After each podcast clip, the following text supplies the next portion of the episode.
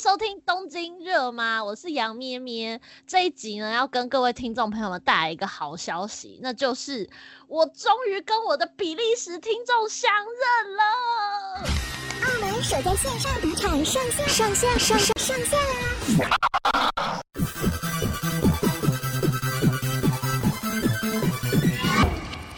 就是我在哇天啊，这几年前的时间我已经算不起来了。他就是大学时期，我们那时候曾经交换学生当中认识了彼此。他叫做小曼，Hello，Hello，嗨，杨妹妹，好久不见。杨咩咩，我好不适应哦。你那时候都叫我什么来着的？艺名啊，我都叫你学姐。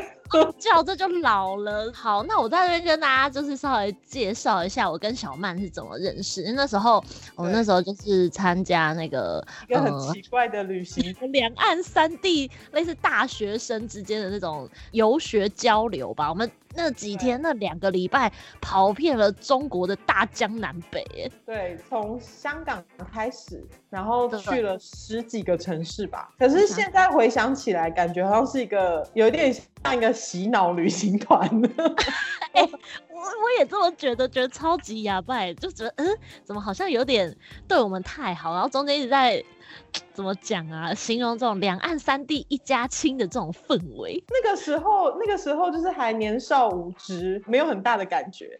但是现在回想起来，觉得对我们来说应该只是捞到很多油水。我记得那时候一开始他发给我们的是那个大旅行背带，有没有？就装了我们这两个礼拜的行程里面所有的行李，但就好像是。断掉吧，还是太重了，大家其实有点扛不住。我还记得隔天哦、喔，对岸的工作效率之高，立刻每个人发一卡那个行李箱，我不知道你还记不记得？对，我记得。可是你 知道那个主办人，呃，就是出钱的那个人，好像他是什么张学良的后代啊？真假的？对啊，然后反正他应该是跟政府有一些关系这样子，然后。两岸青年一起 交流，哎、欸，我不知道他背景这么硬呢、欸，张学良的后代哦、喔。对啊，好像是吧？是哦、喔，因为我记得我们那趟旅行就是还去了，我记得什么啊，澳门、广州、嗯，然后又什么北京、上海，什么这全去完了，有够累的。然后每一餐都吃超好，对，他们很浪费，他们都会就是上一大桌，然后就吃不完。对，然后就觉得说，哎、欸，其实也是可以不用每餐都这样大鱼大肉，因为我记得我们好像真的都是去一些高档的酒家餐厅。我记得我们还有去北京的那个那家叫什么全聚德，是不是啊？我后来又去北京住了三年，所以我已经忘记我去过，是去第一次去全聚德，应该是跟你们一起去。天呐，小曼真的是一个谜样的女子。我要跟大家说，我们就是除了在那趟很谜样的呃游学团认识之后呢，后来更新到最后是她嫁去了英国，然后就定居在英国了。但是后来又，因为他后来跟我联系上说，学姐，那个比利时听众是我，我说啊，你不是住英国吗？你为什么什么时候搬去比利时了？就是非常的谜样，你可以跟我更新一下，update 一下你这几年的近况吗？哦，说就是我是忠实听众嘛，所以你说那个比利时的朋友，我就在家里的厨房一直举手说是我是我。哎、欸，我找你找超苦哎、欸，因为很多人跟我说，你比利时的听众到底为什么比例很高，就一直在前三或前四这样。我说对啊，我我压根就没有人住，没有认识人住在比利时，所以我说找你找好苦、喔。我还有推荐别的人来听你的 podcast，所以真假的比利时的朋友吗？好像也有推荐比利时的朋友，也有推荐我台湾的朋友。天啊，我感动到哭了，我的妈呀！所以你到底这些年这种迷样的生活，你可以跟我更新一下吗？对，我其实就没有很迷样啊，我就是两个孩子的妈而已，讲的很普通的哈。大学最后一年我去德国交换学生，然后后来回来之后，我就认识了我现在的老公，在台湾认识的。哦，是哦，你们是怎么认识的？我是在都透露我年龄，就是在 Roxy Ninety Nine 认识。你是说夜店吗？已经关了，就是一个，它是一个 Rock Club，不是什么那种 Roxy 那种哦，是那种、个、啊，是 Rock，是呃会播放摇滚乐的那种酒吧吗？对，也可以说是酒吧吧。然后那个是在师大那边，然后那时候我就认识我现在的老公。然后后来呃，我们就交往嘛。那时候我已经在准备要考研究所了，我考到就是北京的一个学校，然后就去北京读研究所。你去到北京之后，然后他就跟着你一起去吗？对啊。天哪，爱相随耶！因为我们都很年轻，那时候我们都才二十岁、二十一岁嘛。对，应该就是爱相随吧，因为他也没有什么重大的人生计划，他一直很向往来台湾，但是他一点都不想去中国。本来我想说应该要分手了吧，因为那时候我们才交往大概三四个月而已。但是我就问他说，嗯、就很不好意思的问他说，呃，所以我考上了，我要去北京，你要来吗？他就说好啊。他也太突然了吧！可是他当初为什么会就是想要去台湾呢？啊？这个就是因为他小时候念一个学校，就是那那是一个英国的寄宿学校。嗯、他他有同学是台湾人，有就两个兄弟，他们就住在他们家，就是因为因为他们住寄宿学校，放假的时候要回一个地方，然后他爸妈当他们的像是 homestay 的。爸爸妈妈这样，嗯嗯嗯嗯嗯，就那两个台湾人的父母就请他们全家去台湾玩，然后他那时候他就非常喜欢台湾，哦，所以等于说有点像是因为有接待这对兄弟，对台湾的印象很好，就决定说要来台湾。嗯、那所以他那时候为了你去到北京，他说我真的其实很不想去，但你既然要去，就跟你去。你那时候应该超感动吧？对啊，还蛮感动的。但是我也自己去了三四个月，然后那时候就是。嗯冰天雪地，然后有有一天，他就突然出现在我的宿舍门口，就是给我一个惊喜这样子。哦，我要哭了。对，那时候零下十度这样子。不过这样现在讲觉得好奇怪，因为我们已经在一起十一年了，所以现在回想之前发生的事，觉得还蛮蛮奇怪的。我懂，我懂，因为你们现在已经是两个孩子的父母了，然后现在在讲当年的恋爱史。但出现的那一刻是会很感动，没有错。但他应该自己也有已经有一些规划吧，想说既然都要跟你在北京长久的住下来了。那那时候就是他有找到一个一个爱尔兰人开的一个算是补习班或是学校的一个工作，嗯、就是我们到北京之后，然后一开始。其实他没有工作，所以他就是常常，我们就租了一个房子，是在一个北京阿姨的家里面的一个小房间。嗯、然后那个阿姨她就是很热情啊，她看到我们，然后还握着我的手说：“哦，以后我们就是一家人了，什么之类的。”这样听起来还 OK 啊，但这其中有鬼吗？殊不知那个阿姨她每天都出去赌博，然后。都是去打麻将，然后他回来，要是他输了，他就会很生气。Oh my god，他会发泄在你们身上吗？就住进他家之后，才发现他非常的小气。比如说我洗完澡出来，他就会说：“天哪，你洗了好久。”就是他会、哦、这种人很讨厌呢。对，然后他又不让我们用他的厨房。就是一一刚开始说说可以，结果后来就是用的时候，他就说、你弄得很脏啊，就是一直嫌弃这样子。然后他有一个就是中风的先生，就一直就是一直打在他的床上。然后晚上的时候，就是冬天的时候不是零下十度嘛，然后那个、那个房间明明明就有暖气，但是我们就是找不到那个遥控器。结果那个阿姨把遥控器藏起来，然后他还。说没有遥控器，它坏掉了什么之类的，黑爆了。所以就就是我现在的老公，就是当时的男朋友，他就他就是趁阿姨出去打麻将的时候，跑到那个他的房间，因为他知道他把遥控器放在哪个抽屉，然后他她老公还就是想要坐起来，就是跟她说，可是因为她老公就是不方便，行动不便嘛，然后她只有说。不行，你不行。然后他说：“我真的很对不起，我不是故意的，但是我真的很需要拿那个遥控器。”我笑死了，哎呦，我八点档剧情。对，然后反正就是这个是我们租屋的趣事。然后我们最后就是那时候其实我们就很想离开啦，但是后来就是又找了一个拿衣服的外国人 来接我们的这个合约。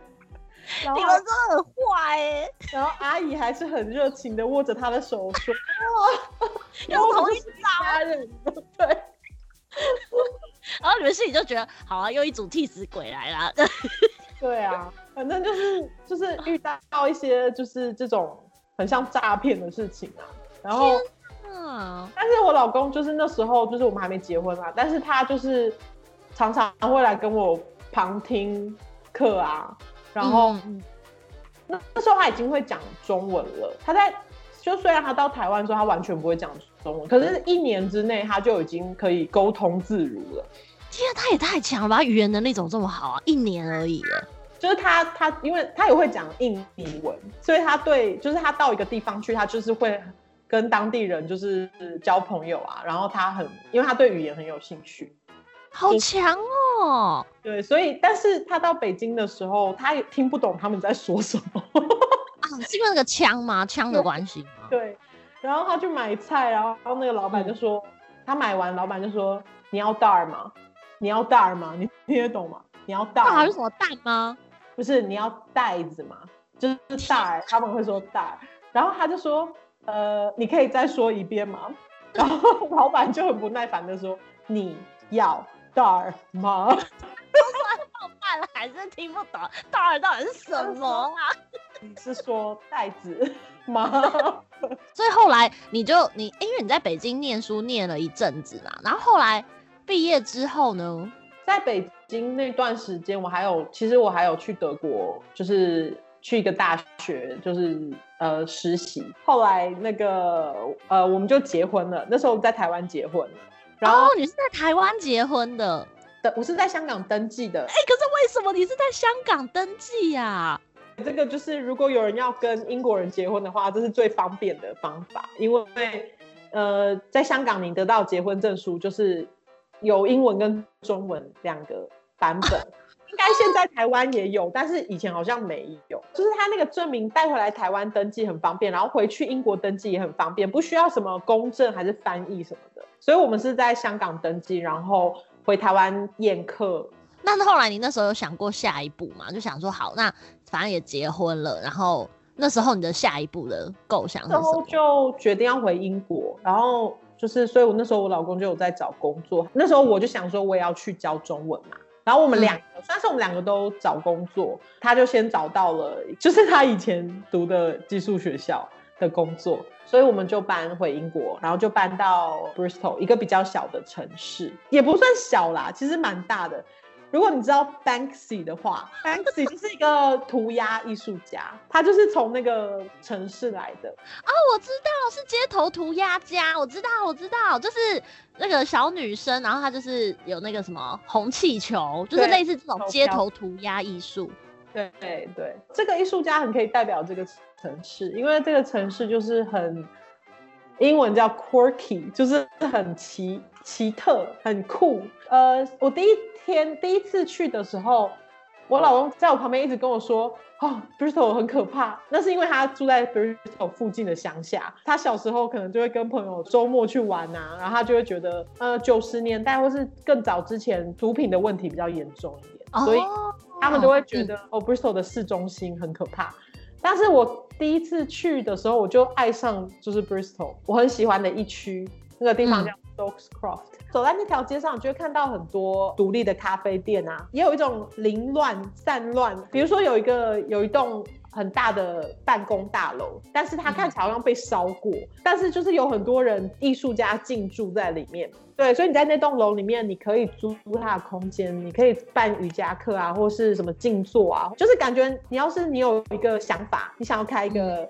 嗯什么 pop up 的餐厅，或是你想要就是做你自己的工作室，嗯、就是嗯，有无限的可能那种感觉。等于它是有一点像是支持青青年创业的感觉，就是你只要有梦想，还有这种各式各样的办公室，其实它看起来非常的气派，但它里面其实是一个很好的文艺交流的感觉。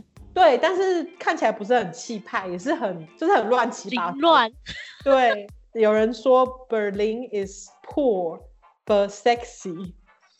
哇，好酷哦！这种既 poor but sexy 这种感觉好难形容哦。对，它是一个凌乱的，但是很多年轻人啊，就是都在那边，嗯，所以它有很多创意可以在那边萌芽。对，但是那是我刚去的时候，大概七年前吧。我是眼见着它慢慢的变比较商业化一点，然后那边的房价也变得奇高无比这样子。可是那个那个精神还是在啦。我觉得我是在那个城市找到我自己。怎么说？因为其实我觉得我在台湾就是成长，但我超我很爱台湾，但是我从小到大还是有一种有一种格格不入的感觉。我不知道啊，就是可能如果你比较有一些比较特别的想法。嗯，我觉得现在，我觉得现在我每次回去，我都觉得好像比较好，就是比较多元化，然后大家都也很可以接受很多不同的东西。但是我觉得，像我们小时候，不觉得就是你要做一个乖孩子，你就是要，然后你要懂得阅读空气，你就算你自己有不同的想法，你也不太敢讲。对，或者是说，就是很很普通的中产阶级的家庭，就会觉得好像我们就是有一这条路就是这样子走。到了 Bristol 之后，我就会觉得。啊，好像我可以做任何事情那种感觉哦，好喜欢你这个说法哦。你好像你做什么都不会觉得奇怪，对，而且是一个很友善包容的地方，对，而且也比较脱离就是台湾的朋友生活圈嘛，所以说、嗯、你感觉好像你不需要 对谁交代，你知道？我懂，我懂，亲戚朋友过年的时候，也许就问医生说，哎、欸，那他现在在干嘛？就也，他也习惯说哦，就是不会追究，带过了，对，就不会一直很细究说，那他们要生小孩了吗？啊，现在在那边房价怎么样？就不会问到很细琐的东西。对啊，就是久而久之，大家可能就是觉得这个人就是就是就在那边，所以，嗯、所以，哎、欸，我能够理解这个感觉，你真的是始祖啊，因为。我觉得我我就是过去的生活，真的就是像你说的那样，普普通通在台湾，就是一路念完书就接着就工作。因为我在海外的生活没有你久啊，所以我现在渐渐的理解你说的那种感觉，好像你跟家乡离了有一段距离之后。你好像比较有呼吸的自由吗？我不知道怎么形容，就是有时候你跟家人靠太近，跟台湾靠太近，某些观念你就自然而然觉得就是这样了。你好像没有什么机会去探索，或是告诉自己挑战说，其实还有别种可能。对，我觉得这个并不是台湾的问题，这个是我觉得有比较是我我们自己内心的。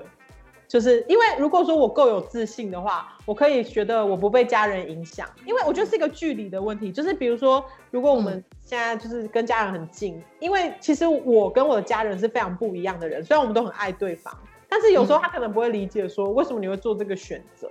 但是也许你到了另外一个地方，你就会比较容易找到跟你契合的人。对，特别是。我我自己觉得啊，以我自己的经历，我在这边认识了一些，呃，一样是在东京工作的朋友，你就会觉得在身上好像找到某些想法跟特质是很像的。嗯，对。然后那时候会觉得自己好像比较没有那么孤单，好像比较能够去接受自己不一样的那一面，因为这些东西是以前那一面是我以前可能在台湾我没有看过，我也没有想过的。嗯，对，我自己觉得对我的冲击。对啊，我我也是这样觉得。我觉得就是一个例子，就是比如说，可能我小时候就是有一点胖胖的这样，然后那个常常就会听到家人就会说。就是会拿你的外表开玩笑之类的，哎、哦欸，这点我也真的超级受不了了。或者是那种阿公阿妈都喜欢在你面前说，哎、欸，他怎么最近变？你就是他也许不会说你怎么最近变胖，他可能是跟你妈妈在你面前说，哎、欸，他最近变胖了什么的，就对他们来说自己关心你的方式。但是我从小到大我听的我都觉得超级就是很伤，对，很伤，而且就造成我觉得我跟食物的关系不是很好。然后也、嗯、也很难真的喜欢自己的身体，或者是就是觉得一直不满不满意。我觉得，嗯，真的到了大概二十五岁之后，我才觉得我跟我自己的身体就是比较有和平的，就是对和平相处，这样就觉得我可以欣赏我自己，然后不会就是我阿嬷说。你很胖了，我就会爆哭这样子。我以前我懂，我懂，我懂。但我觉得就是关于跟自己的和好，或是自己在国外之后，反而比较某种程度建立起自己的自信心。这点，我觉得这点我真的非常的感同身受。哎，嗯，我觉得就是跳脱你本来的那个框框，生活的价值观，然后觉得哦、你只有你自己的时候。你可以真的看清楚你自己是什么样的人，然后接受自己是这个样子的人。对，所以等于 Bristol 这个地方带给你很大的嗯，想法上的变化。对，我觉得就是我们相爱，就是我们在那边我们会说，你要找到你自己的 tribe，就是自己的部落。嗯嗯嗯，会有一群人可能比你的家人还要了解你这样子。其实 Bristol 是一个还蛮性灵就是的地方，所以你可以在那边遇到不同创作、不同的创作者，不不仅是就是艺术，有可能是瑜伽老师，或者是调香师，或者是就是很很多各种领域，可能对自己就会在做自己的 projects 这样子。对，既然在 Bristol 七年，但为什么后来你又辗转搬到比利时啊？因为我跟我老公都是老师，然后我们就是只要有假就会去旅行。嗯嗯嗯。然后后来生了小孩之后，我们还是就是不改这个恶习，所以 没有，这是好习惯，别这么说啊。其实我们都是走就是很节俭、很节俭的旅行，所以我们才能去那么多地方。小孩两岁半的时候就已经去过十二个国家了吧？天哪，也太猛了吧！可是在欧洲非常容易啦，哦，因为他们欧亚大陆就是很容易当天来回这种感觉吗？也不是当天来回，就是你可以，你可以在一个旅行之中去很多国家，你可以开车就。哦。对，然后我们离开是因为我们都就是在这个城市已经七年了，所以我觉得很奇怪，因为很多人有小孩就觉得要定下来，对不对？对啊，对对对，就是很害怕那个定下来的感觉，所以我就。所以有小孩之后，我就会觉得，那我们要就是尝试新的东西了。然后我老公就就一身冷汗，这样子就觉得。你要尝试什么新的东西？你先说。又想干嘛这样？然后就我现在不知道脱欧嘛？就其实 Bristol 是一个非常反对脱欧的城市，所以那个脱欧那个结果出来的时候，简直就觉得天崩地裂，就觉得不会怎么会发生这种事？那我们干脆搬去欧洲好了。你们俩真的很酷。等下，为什么脱欧会是一个这么大的影响力？你们那时候是在担心什么？就是因为我们就觉得我们。很赞成欧盟的一些理念，比如说哦、呃、人权啊什么的。然后英国要脱欧，嗯、虽然他们有很多的解释，但他们就会讲，就是都用种族，就是比如说他们会说，那时候很有名的一个宣传，就是、嗯、应该那时候 Boris Johnson 就是我那个我们的首相，嗯、他有出来就是背书哦，他就说，如果就是英国那个在欧盟里面，一年就会有。是要几百万个土耳其人来英国工抢你们的工作，这样子一个完全不对的数据。如果看到这种广告，然后而支持脱欧，很多人他们心里其实是就是仇外。其实我觉得它是一个假议题啦，就是一个政府想要推卸责任的一个假议题。所以那时候我们就是心里就会觉得，这里应该是对我们来说应该是很开放、很欢迎、很包容的一个地方，但是。因为脱欧，我们就觉得我们想要出走，嗯、但是所以后来我们就来了比利时。我们也有为什么会挑比利时啊？就我老公，就他，就他，所以他就开始着手找工作，然后他很支持你耶。就是你一个想法说不行，我觉得我们要做改变，他就哦好，那我就先找工作。他是很务实的在陪你的人呢，我觉得他好酷哦。但是他自己也是啦，我觉得他自己可能如果说没有我这样疯狂的话，他就会怠惰。但是他也是，你是压垮他的那个，你是就是把他逼到墙角，不得不做改变的那个人。因为他自己也喜欢，也想这样。哎、欸，可是这样很妙，因为英国是他的家乡啊，他想要离开，是是因为对他们来说，他们去欧洲其他国家找工作也很容易嘛，所以他才能够有这么轻易就哦 OK 的这种感觉。对，要加上你是老师，所以这个工作的到处都有英国的国际学校，都是国际学校。啊你可以蛮好找的，对，所以到比利时之后，因为还刚开始，小孩还不能去学校，太小了，嗯、所以我就是当一个全职妈妈这样子。嗯，对啊。所以你们现在是在比利时的什么地方？我们在布鲁塞尔。布鲁塞尔，果然果然，因为 因为你知道，就是 Podcast 的后台可以看到是在什么城市的听众，然后就看着呃。布鲁塞尔，哇，还住一个这么高档的地方，这个到底是谁？越发好奇，我就一个一个在那边查，原来高档是不是？布鲁对啊，对啊，哎、欸，布鲁塞尔是个什么样的地方啊？布鲁塞尔就是欧盟的中心啊，欧盟就是官员常常来开会的地方。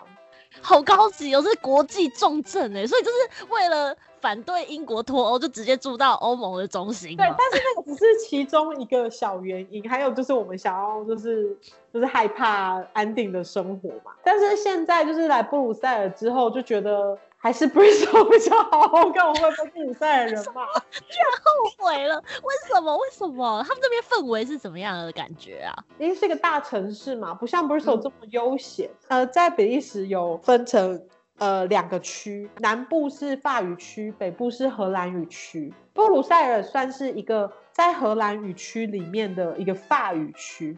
就很像以前那个柏林、西柏林一样，围在东柏林里面。所以反正你就是他们的语言，在布鲁塞尔就是法文。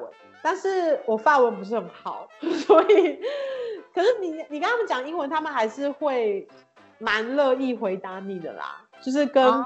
啊跟巴黎，跟艾巴艾米丽在巴黎不太一样。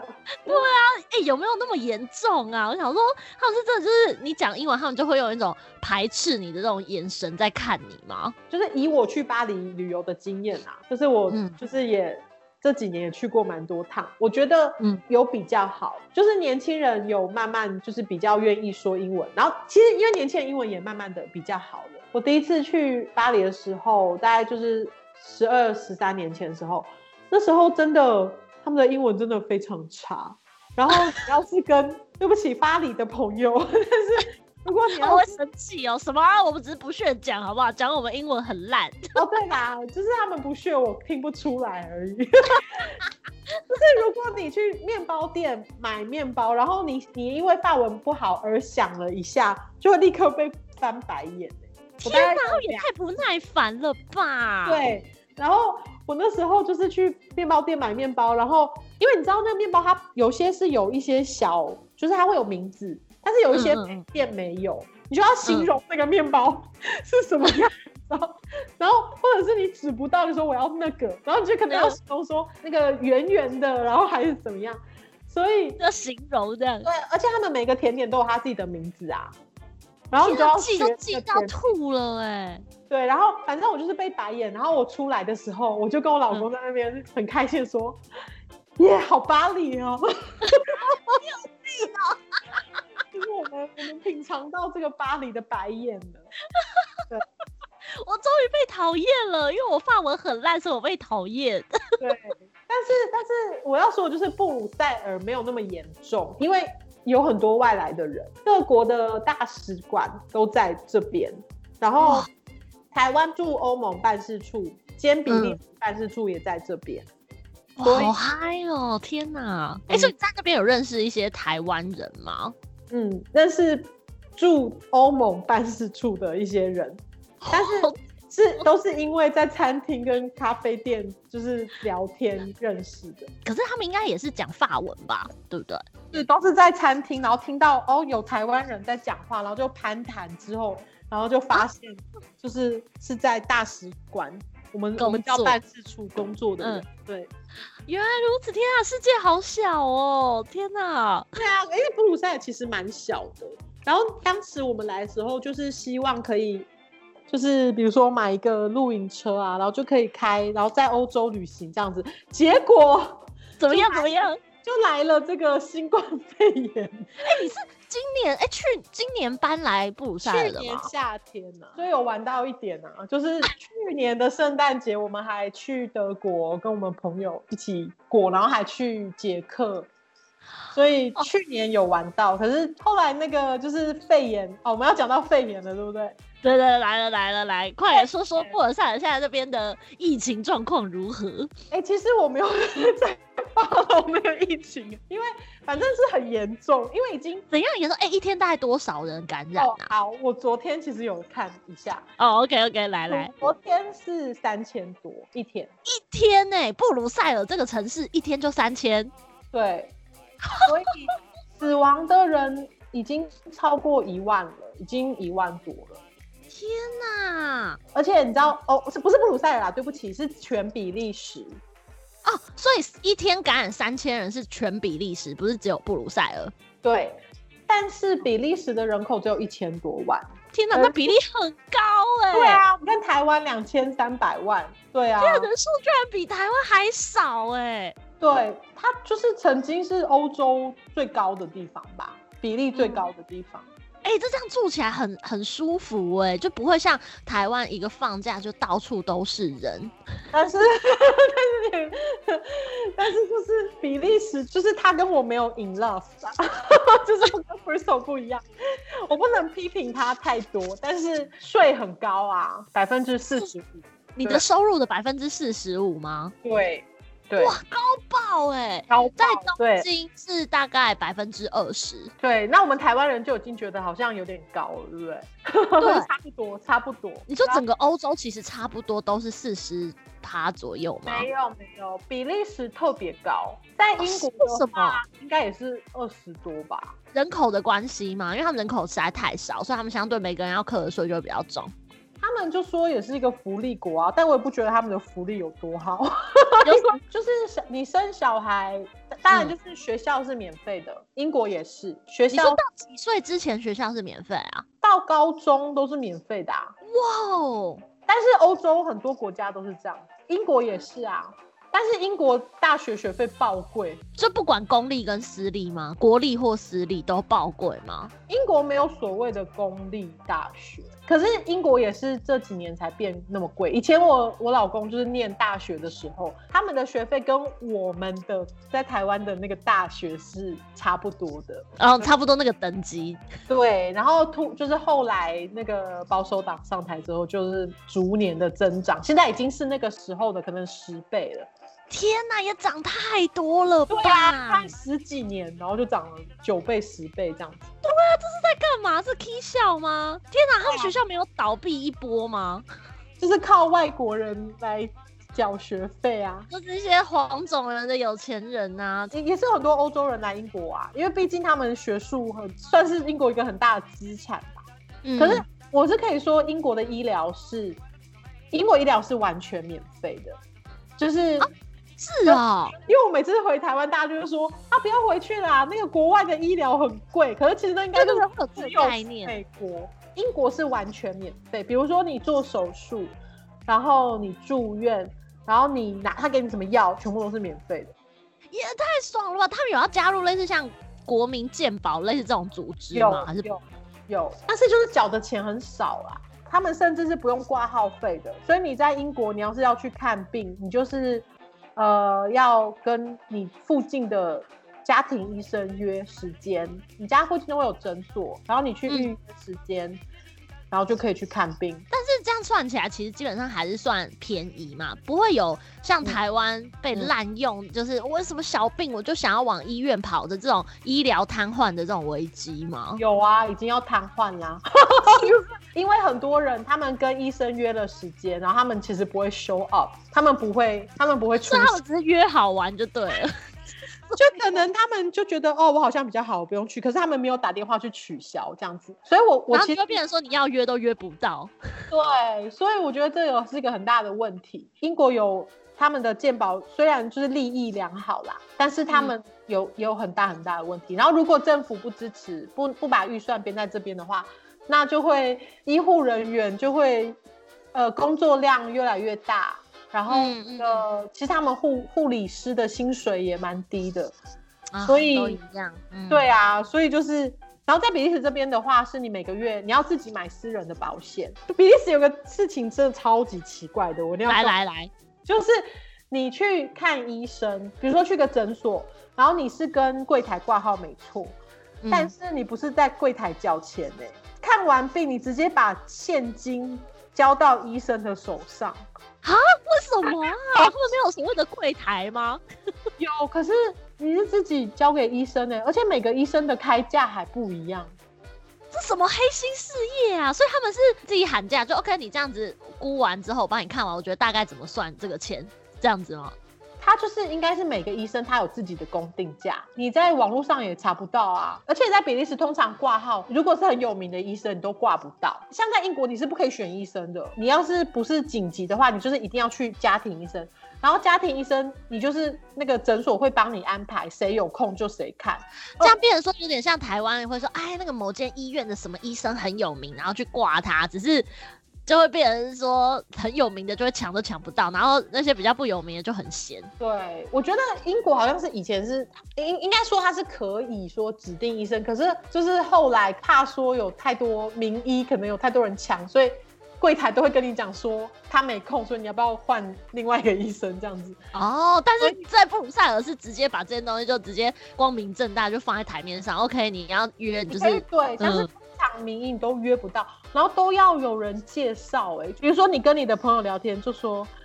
呃，我老婆要生小孩了，然后我不知道找哪一个医生，然后就会有人热心的说，哎、欸，我的医生很好、欸，哎，我帮你约，他就会，会收介绍费吗？不会不会，他就会寄 email 给那个医生，然后那个医生就说好，我可以帮你的朋友看这样，然后我就觉得这听起来也太靠关系了吧？对啊，你没有人脉，你就注定要病死、欸，哎，这是什么啊？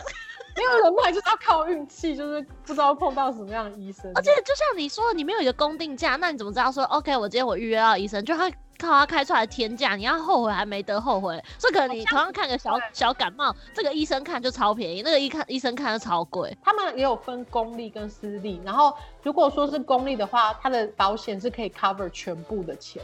但是如果是私人，就是比较贵的话，虽然它没有公定价，但是嗯，通常可能就是在六十欧左右。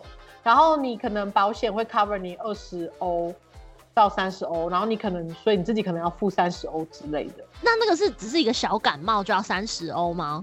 对啊，应该在美国来说，这已经算是很便宜了吧？便宜了，三十欧大概就是一千二左右，九百一千二，听起来好像蛮多的对呀，小感冒。哎、欸，但是在日本啊，因为我们也是有健保嘛，然后一样就是可能工作的百分之多少会拨成健保费，就跟台湾很像。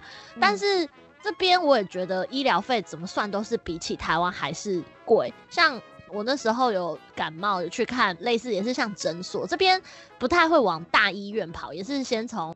家里附近的诊所开始看起，然后我觉得，呃，日本这边他的那个看医生方式很妙，像我们去诊所可能看病，然后你拿健保卡给他，然后看完病之后出来，台湾就是直接当场你就可以拿药了嘛，对不对？但是日本是你光是在前面看病的时候，你可能就要收个大概日币在一千块左右。哦，日币一千元，然后你去拿药又要在七百五左右，所以这样加起来大概一千七百五日元，大概是多少台币呢？大概五百多台币，所以其实也不便宜。因为台湾可能真的就是一两百、两三百就搞定，所以我那时候第一次付钱的时候，我有点吓到说，说有了健保还还这么贵。但我现在听到你讲要一千二，我突然觉得日本好像真的还好。对啊，所以台湾的健保真的太好了，所以我觉得。就是比如说我回去，然后要补缴那些健保费，我都会觉得很值得啊，很甘愿对啊，真的哎、欸，所以你们现在布鲁塞尔是在封城的状态吗？呃，其实之前就是二度封城嘛。三月的时候，欧洲第一次封城的时候，应该是三月左右，因为东京，我们我东京这边是三月底四月的时候开始封城，因为好像全世界大概都是在那时候爆发吧。对，然后那个时候、嗯、那个学校就一停课，然后我第二天就马上回台湾了。你居然敢回台湾？真的，我不知道你有回台湾呢、欸，因为我就已经自我隔离了，因为我已经又不敢出去，我本来都会去上法文课什么的，因为我不敢坐大众交通工具。然后刚开始疫情爆发的时候，还有一点我不想出门，是因为不能戴口罩，因为欧洲人不习惯戴口罩。而且那时候一开始哦，我我请我老公去药局买口罩，那个药局人说：“你为什么要买那么多口罩？”然后他就说：“ 你是不是怕那个病？你放心啦，那不会传到欧洲来。” 什么荒谬的舆论啊！他们真的是这样想的。我觉得他们可能是日子过太好，我觉得坏事不会降临在他们身上。我就跟我老公说：“他是谁啊？他怎么可以预测啊？” 可是你们那时候戴口罩，因为那时候已经大爆发啦。那时候你们只要戴了口罩，在路上会被白眼吗？对，会。尤其是那个时候是。他们就是觉得那是从中国来的一个病毒，所以就是亚他看你是亚洲脸孔，然后又戴口罩，因为他们就不习惯戴口罩，就觉得戴口罩就是生病，所以他看你是亚洲脸孔又戴口罩，他就会觉得他一定有，所以所以那时候我就不敢出门啊，因为你出门你又不能戴口罩，那你就会觉得很没有安全感。然后你又不敢戴，你怕会被歧视，所以 那个时候我觉得社会氛围真的是这样。那最严重，你有遇过就是对你怎样吗？就是一直看着我们一家人这样子。就是在公园，然后一个耳机上就一直看着我们，然后就是用很恶狠狠的眼神这样子。他就觉得说你戴什么口罩，而且你是亚洲人呢，所以你一定有。他就是有一种把你当成嫌疑犯的感觉，在注视。对，哎、欸，我跟你说，我真的觉得老外他们那个时候真的就是不戴口罩的观念，真的影响非常大。因为像我身边的加拿大朋友跟纽西兰朋友，那时候二三月的时候，东京就是疫情已经开始在爆发了，所以那时候。嗯我都会戴口罩，但是比如说我们一起出去吃饭什么时候，他们完全不戴口罩。我戴的时候，我印象非常深刻。他们说：“阿莫，你为什么要戴？”阿莫，那真的只是小感冒，真的是会被他们笑哎、欸。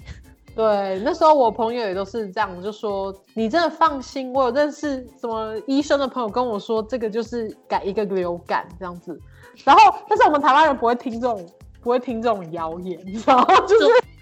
我们就是给他洗这样子，可是我现在觉得很多都是这种 propaganda，就是政府宣导，比如说一开始在这里疫情，政府甚至明文的告诉你戴口罩没用，他们会这样讲吗？对对，然后即使现在也这么说吗？现在没有，所以说他们转弯了，所以我觉得政府说这件事情是不负责任、没有科学根据的，然后就误导大众，因为。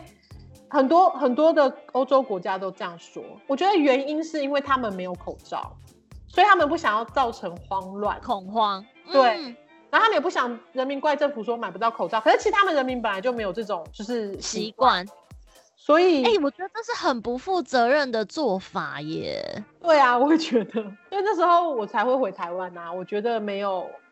就是没有办法保护自己，然后出去感觉又很不舒服。嗯、因为我在欧洲住了那么多年，我从来没有一从来没有被歧视的感觉。但是那个疫情刚爆发，嗯、我真的是有一点这种感觉。天哪！所以你那时候是跟你老公还有你小孩，就是全家一起回到台湾吗？对对对，我我就在想说，你都已经住在欧洲这么久了，但嗯，怎么讲，就是那个防疫的那个那个态度，你是从哪边得到？因为就像你说的，像甚至英国甚至就是采放任态度嘛，就直接说 OK 啊，你们就还是照常啊。但是这个可能等到大家都得了之后，就是可能就或许就会免疫，就是采取这种很放任的态度。然后布鲁塞尔又告诉大家说戴口罩没效，但为什么会让你还是会有这种想要防疫的意识？你那时候这种观念是从哪边来？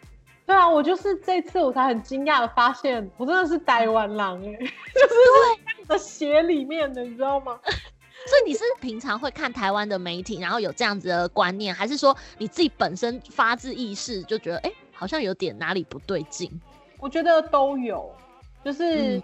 嗯有我有时候也会看台湾的新闻，然后嗯，我觉得有也也是有可能我没有经过 SARS 吧，就是我对于疫情这件事情很敏感，嗯，嗯，比如说那时候我跟我老公说，我觉得我们要回台湾，我觉得因为那时候其实这边还没有很严重，只是要封城的前面，很多人也觉得还好，但是我就是觉得说一定会变得很严重，所以我们才会我们才会回来。原来如此，那我觉得这是根深蒂固的一个概观念。对啊，特别是我们都有经历过 SARS 那段时间，所以我们会知道说那个时候的那种恐慌跟害怕。所以对，无形中，哪怕我们今天在国外，我们还是会觉得，哎、欸，这件事情有点哑巴。即使那个国家的氛围告诉你是没事的，不用担心，就会觉得听你在那边就是，听你在那边。那现在回去之后，你有遇到他们现在第二次封城？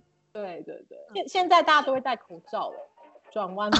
嗯，那当初跟你说不用戴口罩那些人嘞，现在有戴吗？都都戴啦，都自己打脸，就呛他们。不好意思。那第二次封城，那个布鲁塞尔那边封城大概是什么样的规定？规定就是呃，他们有宵禁，所以说晚上好像是十点。其实我不太确定，因为你知道妈妈也不晚上也不会出去，所以好像是十点到早上六点宵禁，然后呃咖啡店、酒吧、餐厅还有那些，反正就是大概只有那种民生必需品会开，比如说超市跟面包店，还有药局，其他都关。然后第二次封城好像没有第一次这么严重，所以那个大众运输工具好像还有还是有继续运作。哦，所以第一次是连大众交通工具都整个停啊？也对啊，对，宵禁大家都不能出。听说是这样，嗯、然后第一次就真的大家都是不能出来这样子，只能去买菜，嗯、然后运动。嗯，这次其实我觉得除了那个宵禁跟一些商店有关之外，其他、嗯、呃好像那个高年级的学生有限远距离教学。可是其他都没有任何的不一样，因为还是很多人去办公室上班，所以说真的好，所以这边远端距离没有那么的兴盛。呃，我觉得以车流量来看的话，好像好像还是有很多人外出上班这样。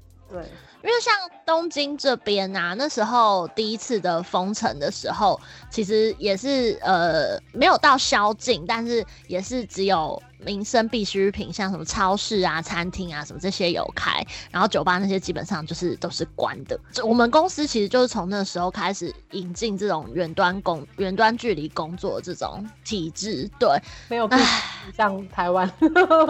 真的，就这时候我们都会觉得在台湾真的很好，一切的活动都照常举行。然后现在在路上好像也不太用戴口罩。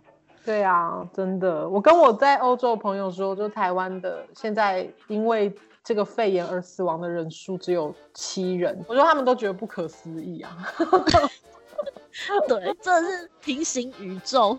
对，你在布鲁塞尔有一些什么新生活运动？比如说现在走在路上还是要戴口罩啊，或者什么？有什么一些防疫的？就是戴口罩啊，然后我们不会去公共场所，就是因为小孩还是会去上幼稚园啊，所以说其实还是抱着一种希望他不要得这种心情，还是会担忧，对不对？对，但是。就是没有办法把他留在家里，这样子我有个小 baby，然后有一个三四岁的小孩，就是我没办法，所以说还是得去学校。嗯、但是因为学校前阵子也是有老师确诊，所以、啊、真的对啊，所以他但是他们的措施非常的不严密，所以那个老师他就因为他们有分几个不同的。Bubble，他们说什么圈圈，嗯、然后呃，那个老师曾经跟他接触的圈圈就关了，但是我我小孩就是不是那个圈圈，所以他就是没有，还是继续照常的去学校这样子。感染就是已已经太平常了，所以，嗯、对啊，所以就变得那个好像就是不会像就是在台湾，你会觉得说天啊，要是有一个老师得的话，一定是全校就是大惊小怪这样。我觉得这个也是。我很有感的一件事，因为东京这边的整个城市的氛围，就是你光是看政府态度就知道，即使感染人数这么高，但是大家的日常活动、日常娱乐都还是正常，所以对我们来说也是 OK，你也必须要恢复正常的生活，但是。台湾的朋友们，台湾的家人们听到就会非常的担心，会觉得哈，所以你现在工作，你还是到处去取材吗？对他们来说就会很难以置信。但事实是，我觉得这也好难跟他们说明，是在这边感染已经太太正常，你某种程度就已经麻痹了吧？我觉得，对啊，然后就会觉得生活好像也还是要必须，而且对戴口罩，然后酒精消毒，你该做的都做了，这种时候你好像你也。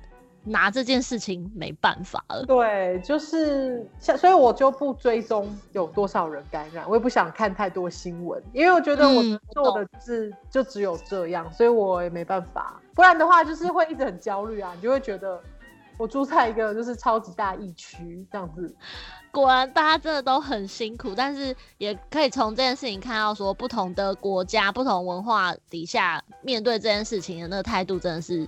截然不同，对。但是我觉得值得一提的是，因为我最近才生小孩，就是我小孩才就是现在两个月，嗯、然后我就觉得，其实当一个就是在新冠肺炎下的妈妈，也是一件蛮辛苦的事情，因为你没有办法出去，就是参加一些活动，或者是跟朋友，甚至是跟有小孩的朋友 hang out，你都会觉得嗯。很害怕，所以其实布鲁塞有很多小朋友的地方可以去，就是比如说亲子馆啊那些的。但是现在我们都不能去，嗯、所以说如果你没有工作，在工作，你在家带小孩，然后你真的你每天的生活你就只能见到小孩，就是其实有时候还是会觉得这样子蛮孤单的。但是因为我也知道这个是不是永远没有办法对对对，嗯嗯嗯。所以我所以我有念过一篇文章，就是在讲说，就是在新冠肺炎下，其实对新手爸妈，如果如果他们是在家带小孩的影响的心理的影响是很大的，是那种觉得呃孤立无援的感觉吗？对，而且就是跟社会隔离的那种感觉又就是比较大，因为平常你还可以带小孩去，比如说去个咖啡店啊，或是去去跟朋友去吃个饭，或是去亲子馆，但是现在也让小孩放个电之类的。对啊，就是我我觉得这个是很蛮值得大家关心。就是如果你身边有 有新手新手爸妈在家带小孩，就可以多关心他们一下。这样子。天哪，小曼觉得好好寂寞，好一个人，好孤单哦。还好啦，还好，我还可以。真的，所以你们现在既然你都觉得不散了，其实生活没有那么容易。你们有打算说还要再搬回英国吗？对啊。就是不是假的，已经在计划了吗？我们现在的计划是还不知道，还是要看工作。因为我其实我现在非常非常非常想住在台湾，所以反而是你想往外外面跑。对，我也是跟他在一起，就是越来越爱台湾这样子。他可以带我看到他他对台湾的爱，就是他他对他一个外国人，然后看到台湾的好，然后我反过来感觉比较珍惜我自己的土地这样子。啊、哦、天啊，这句话说的真好，真的，而且我觉得有时候是在外面可能走了一遭，你才会回头说啊、哦，其实台湾真的很好。对啊，就是你没有去外面过，你不知道说，哦，台湾就是压力也没有到那么大，然后生活什么各式各样，就觉得啊，好像比较甘心回去。你这样甘心吗？假如真的后来回台湾的话，如果比较有钱的话，就比较甘心一点。因为我哎呀。因为我知道上班族的生活也是很辛苦，薪水好一点的话，可能会比较甘心一点。我觉得，因为我觉得在欧洲职场的压力没有台湾那么大。我就是一直当老师嘛，可是我看我身边的朋友们都觉得，很多朋友都蛮辛苦，就是要加班啊。对，亚洲真的是这样，东京也是，东京更是。对啊，我可以想象，而且台北房租又那么贵。嗯，对，也是，反正回去也不一定说就真的是完全的定居嘛，也可以像你们这样，就是哎、欸，住了一段时间，假如觉得不错，就以世界为家，就还可以再再试试看别的城市。反正整个你们是老师，感觉全世界哪里你们不能去，对不对？很很宽广。